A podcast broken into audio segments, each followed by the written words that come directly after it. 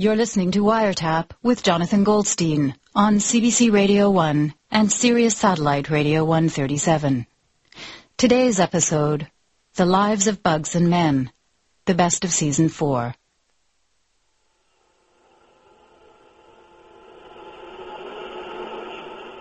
Hello. John, can, can you hear me okay? Yeah, I hear you. I hear you fine. It's Howard. Yes, I know it, Howard. Uh, where are you calling from? I'm in the country, but I'm on my cell phone. I wasn't sure if there'd be good reception. Uh, no, you're coming in. You're coming in clear. I told you I got a cell phone, eh? I I know about the cell phone. Yeah. W- what are you doing in the country? Well, I'll, I'll tell you in a sec. I just want to tell you that, you know, I, know I've caused you so much grief What, what, in my life, John. What are you talking about? Uh, but, you know, I'm always calling you up with some scheme. I got some new job, all my crazy shenanigans. no, no, that's not true, Howard. Anyway, Uh, I, I just want to let you know that, that I, I've taken charge of my life and, I, and, and everything's okay now. what what are you talking about? I, I've decided to, to, to be a beekeeper. I'm taking care of bees. I got a family of bees, little children that I'm taking care of, and it's just beautiful. Wow, that's uh. Can you hear it? I, I I certainly can, and I mean you, you may not believe this, but I mean I know you know normally you call me up on the telephone and you tell me about your new scheme, and I I I'm, I'm always a little uh, skeptical, but Yeah. I, I got I got to tell you, I mean this sounds great. I don't know if you know this about me, but I've always had a secret wish, you know, to be a beekeeper. Is that so? Yeah, yeah, that that is true. But you're not going to do that now, right? Because I'm I'm a beekeeper now. Uh, well, Well, you know, I don't I- really need competition. You know, like it's it's not. I mean, it's not a competitive sport. Beekeeping, I, like do you even you know like do you know what like what's called like where the bees are kept? an apiary. It's called an apiary. Yeah, and, you know, because I was feeling so peaceful before, and now I'm I'm feeling all kind of anxious and competitive. You know what? I'm really sorry that I even uh, that I mentioned anything. But that's okay. I'll just let the bees calm me down to the peacefulness of it. You just got get stung every so often. That's okay though. Are you really getting stung? Uh, But I'm okay. I, I, Can I ask you a question? And and how long have you been beekeeping? Oh, about, about a day and a half now. A good day and a half, two days. I, I, I bought the whole kit for about 25 bucks, and uh, Who who did you get this from? uh, basically Nick, the delivery guy, was doing this as a sideline, and he's just very busy. You know, delivery service is quite demanding. but Howard, I, I know you know from what little research I did into beekeeping that it could be very costly. I mean, even just getting yourself a queen bee could could be very expensive. Yeah, yeah, no, uh, he he didn't have a queen. Uh, it's mostly for mating and stuff. I'm trying to have a more, a more clean kind of hive. I don't want a whore hive. She'd be all snooty anyway. Oh, I'm the queen bee, you know. Uh, No, she'll think she's need- better than me, better than the other bees. Uh, you, I mean, you- you're not going to be able to produce honey unless there's a queen bee. I mean, that's just a fact of nature. yeah, you know? you know, I've got that whole queen bee thing covered anyway. Wha- what do you mean you've got that covered? I basically found a dead field mouse, and I shoved it full of peanuts and honey, and everything seems to be fine. Can you hang on a second? Yeah, Stripey, Stripey, be good. Don't leave leave Coco alone. You- you're talking to the bees, right? Yeah, I Uh-huh. give them names. Of course. I got Bumble, Mm. Stingy, uh, Stripey there. H- And how? I don't even know why I'm asking this, but how can you tell them apart? Well, I just named them by how they look. Coco's more cocoa colored. There's Fuzzy. He's the fuzziest. Jennifer. Why? Why Jennifer? She looks like a Jennifer. Mm-hmm. They're nice. They're good bees. Your twenty dollar kit didn't include uh, veil and gloves and stuff to Oh, wear. yeah, it was all there. I just I, I opted out. I really want to be at one with the bees. You know, just a. Oh, I swallowed. I swallowed the bee. Oh, Oh, it stuck me in the neck, inside, uh, in my esophagus, I think. oh, Howard, that doesn't sound good. uh, the neighbor's gesturing to me. Yes, sir. Okay. Mm, that's very rude. He told me I'm all swollen. He's basically calling me fat. I know I'm a little out of shape here. I've been sitting here eating honey for a day and a half. Wait, you have you've already started producing honey? No, not successfully yet. That'll eventually happen. I Uh-huh. basically, like, it's, being around these bees has really put me in the mood for honey, so I bought a whole bunch of honey. Uh Uh. I just been eating a lot of honey, and I've been feeding the bees honey. They seem to like it, kind of gorging themselves on it actually.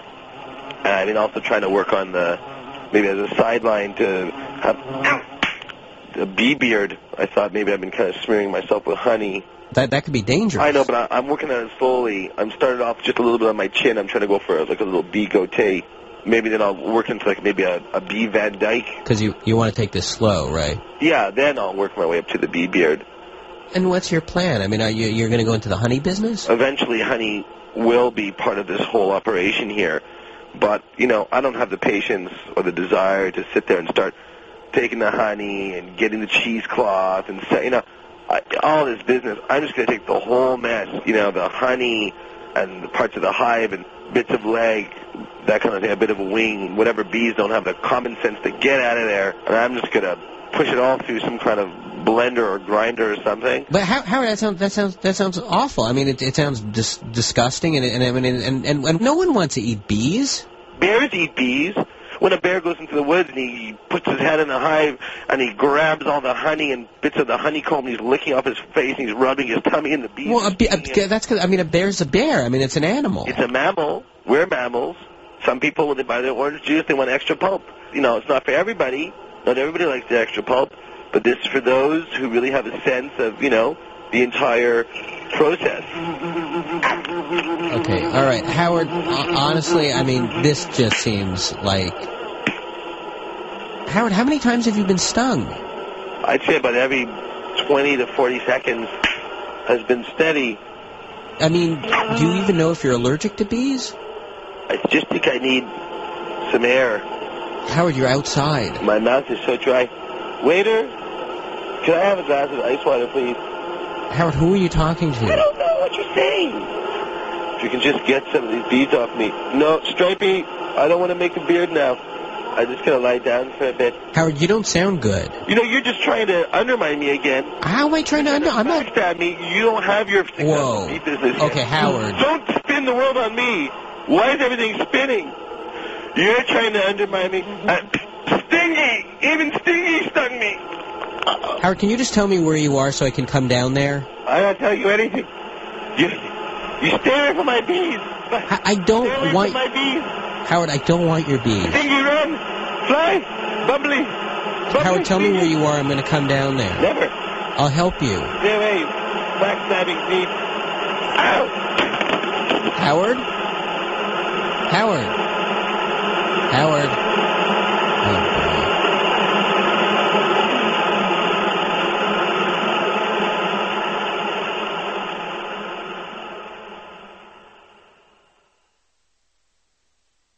Doctor. I find myself, for reasons inexplicable to me or my loving family, to have woken up this morning, transformed into a cockroach. I am reasonably certain this is not a dream. Can you help? I am usually in very fine fettle in the morning, but as a result of my new condition, I find myself unable to go into work. And while my life has never been what you might call a bed of roses, this unfortunate turn of events has certainly made it worse. By way of example, this letter has been composed by painstakingly mashing my antennae into the keys of my father's typewriter. It has taken me close to four hours and has left me with a horrendous migraine. I write to you because I have heard of your brilliance and your keen appreciation for the absurdity of this world. Please help. Yours, Gregor Samsa, Prague.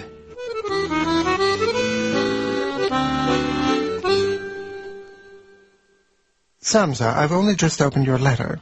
Fear not, worry neither. We'll soon have you better. You might feel like a freak, but I'll make you quite well. Your problem's unique, yet your name rings a bell. A silkworm I knew used to live in a trillium. I think his name was Samsa. Or was it Fitzwilliam? Oh well, please forgive me, forgive me. My mind is a haze. One really meets so many faces nowadays. If you ooze like a slug or you prick like a cactus, every ill-feeling bug finds his way to my practice. Whether dozens of styes mar your hundred-eyed face, whatever your ailment, you're in the right place. Not to brag, but I've never yet failed to determine whatever root causes were vexing a vermin. Rest assured, I'll endeavor to glean and deduce. You'll be better than ever, or my name isn't Seuss.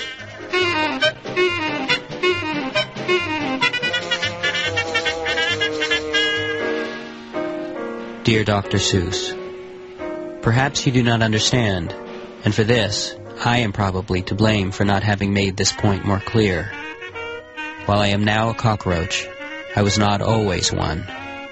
I was born a man, and am now a bug. Do you see? Is this even pertinent to my case? I mention it only in the interest of aiding your diagnosis. I hope I have not offended you with my quibbling. If I have, the only defense I can offer is that I have not been myself. I feel that time is of the essence in this matter, because without my being able to go into the office, I fear my whole family will all too soon wind up in the poorhouse. To my great embarrassment, my father has already taken to eating his meals with lesser employees of the bank. Very sincerely, Gregor Samsa. P.S. Pardon me if this is a rude question, but I must ask. Is metrical rhyme an American mode of correspondence? If so, I apologize for not responding in kind. Were circumstances different, that is, were I not a, bu- a bug, I would have very much enjoyed the challenge. As it is, though, typing even the simplest of prose taxes me for hours.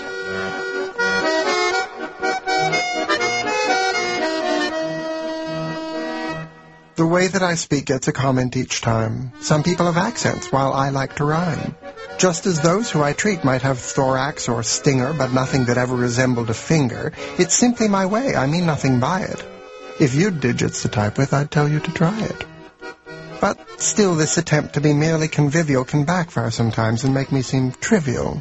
And then I'm forced to make mollifications by dryly reciting my qualifications. See, I'm a doctor who chiefly helps insects particular. A recap, just briefly, of my vitae curricular. One patient of mine, a tubercular chigger, was referred by a June bug who'd shrunk then got bigger. I made the arrangements and booked him a trip to a mulberry thicket for that flea with the grip. And there did he rest and sip syllabub tea, but the thicket's the ticket for curing a flea. A potato bug who would eat nothing but onions, a millipede suffering from 2,000 bunions, a night crawler who could crawl only by day, a mantis who lost the volition to prey, a fruit fly whose flying resisted fruition are just a short list of the kinds of conditions I've treated, and all were made well double quick. I'm the one who they call when a crawly is sick. But cockroach to human? Or vice or verse?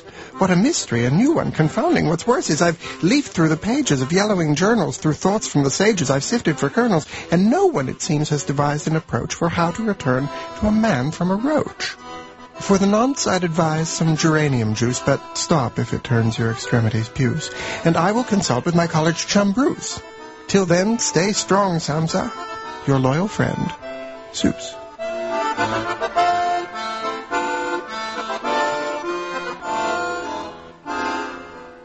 Dear Doctor, please forgive me for my presumption, but I fear you may not appreciate the gravity of my situation. I am a hideous monster, and I'm only getting worse. Earlier today, my own father lobbed a basket of apples at me, one of which is still embedded in the soft flesh of my back.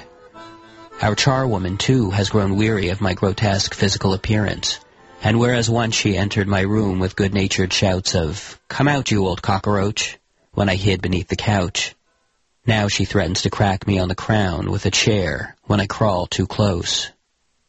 At your word, I am prepared to have my dear sister, the only one who seems to be able to stomach me, pack me into a wooden crate with air holes and ship me to your office.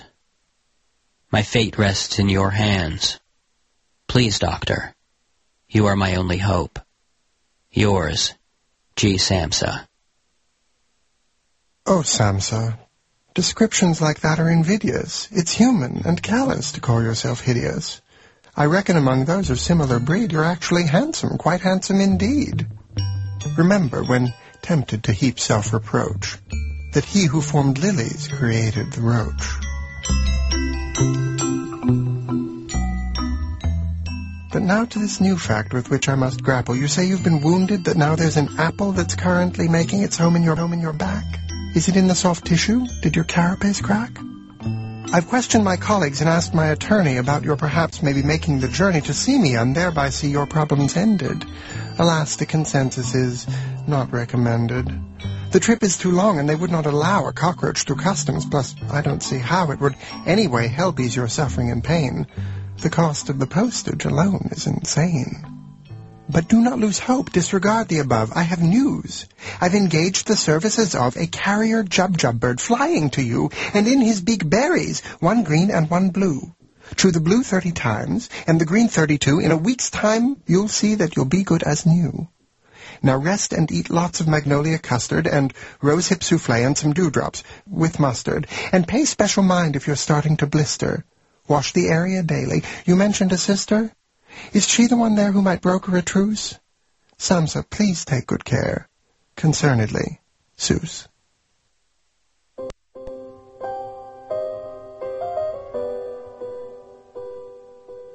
Dear Doctor, I feared at the beginning of this ordeal that I was no longer me, and now I know this certainly to be the case.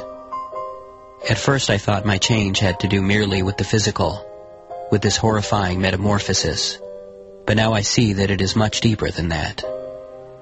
I used to wonder, in my idle moments in a train carriage or an unfamiliar hotel bedroom when I was still traveling for my work, what might I do if ever my scant good fortune ran out?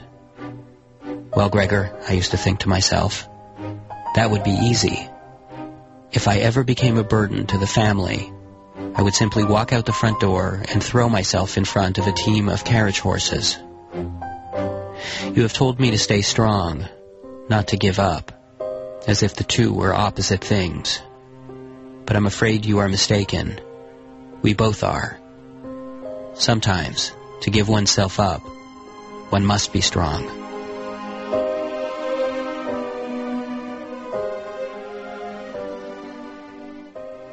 In thanks for your friendship, I have composed for you a rhyme. It's the first one I've written since my boyhood, and you'll have to pardon me if it isn't very good. You shall be remember remembered as the doctor who tried to determine what turned Gregor Samsa to vermin. Forgive me. I was not able to get any further. Goodbye, dear Dr. Seuss. Samsa. I am, sir. I read your last letter with no small alarm. It sounds like you're fixing to do yourself harm. I know that you feel like you've got nothing left, like your time has run out, you're abandoned, bereft of all hope, that you've been forced to bear it in silence, your family's scorn, their indifference, their violence. I take it the Jubjub bird failed to arrive, so how, my dear friend, will we keep you alive? I'd recommend exercise, plenty of fruit, but finally see that such bromides are moot. Samsa, I need you to marshal your will. There isn't a purgative poultice or pill or anything else on the pharmacy shelf that will make you so healthy as much as yourself. You think your new body has made you a bother. You hold yourself guilty while blameless. Your father, Gregor, We'd all die if physical beauty was needed for others to render their duty. Ever since our first letter, I've had this strange notion that I'd make you better, ignoring the ocean that makes up the distance that renders you useless. But despite my persistence, I've been worse than useless. I'm astonished at times when I think of the past, of my thousands of rhymes, of how life is so vast. I'm left then to wonder how anyone gleans a purpose or sense of what anything means. It's not ours for the knowing, its meaning abstruse. We'd both best be going. Your loving friend, Seuss.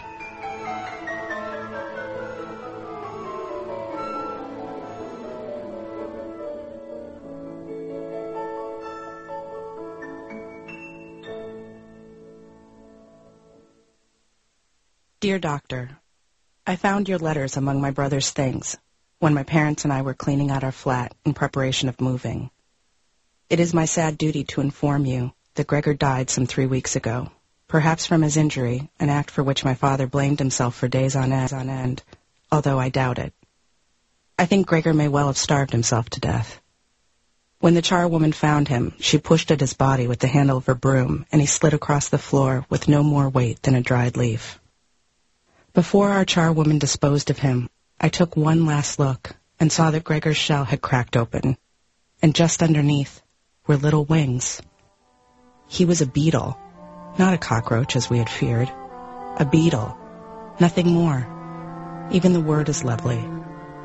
I know that ever since his childhood, Gregor had always had very vivid dreams of flight that left that left him happy in the morning. If only he himself had known, I kept thinking. At any rate, dear doctor, I thought you should know what befell my poor brother, and to thank you for all your efforts in his behalf. If you should find yourself ever in Prague, please consider yourself most welcome in our home. Sincerely, Greta Samsa.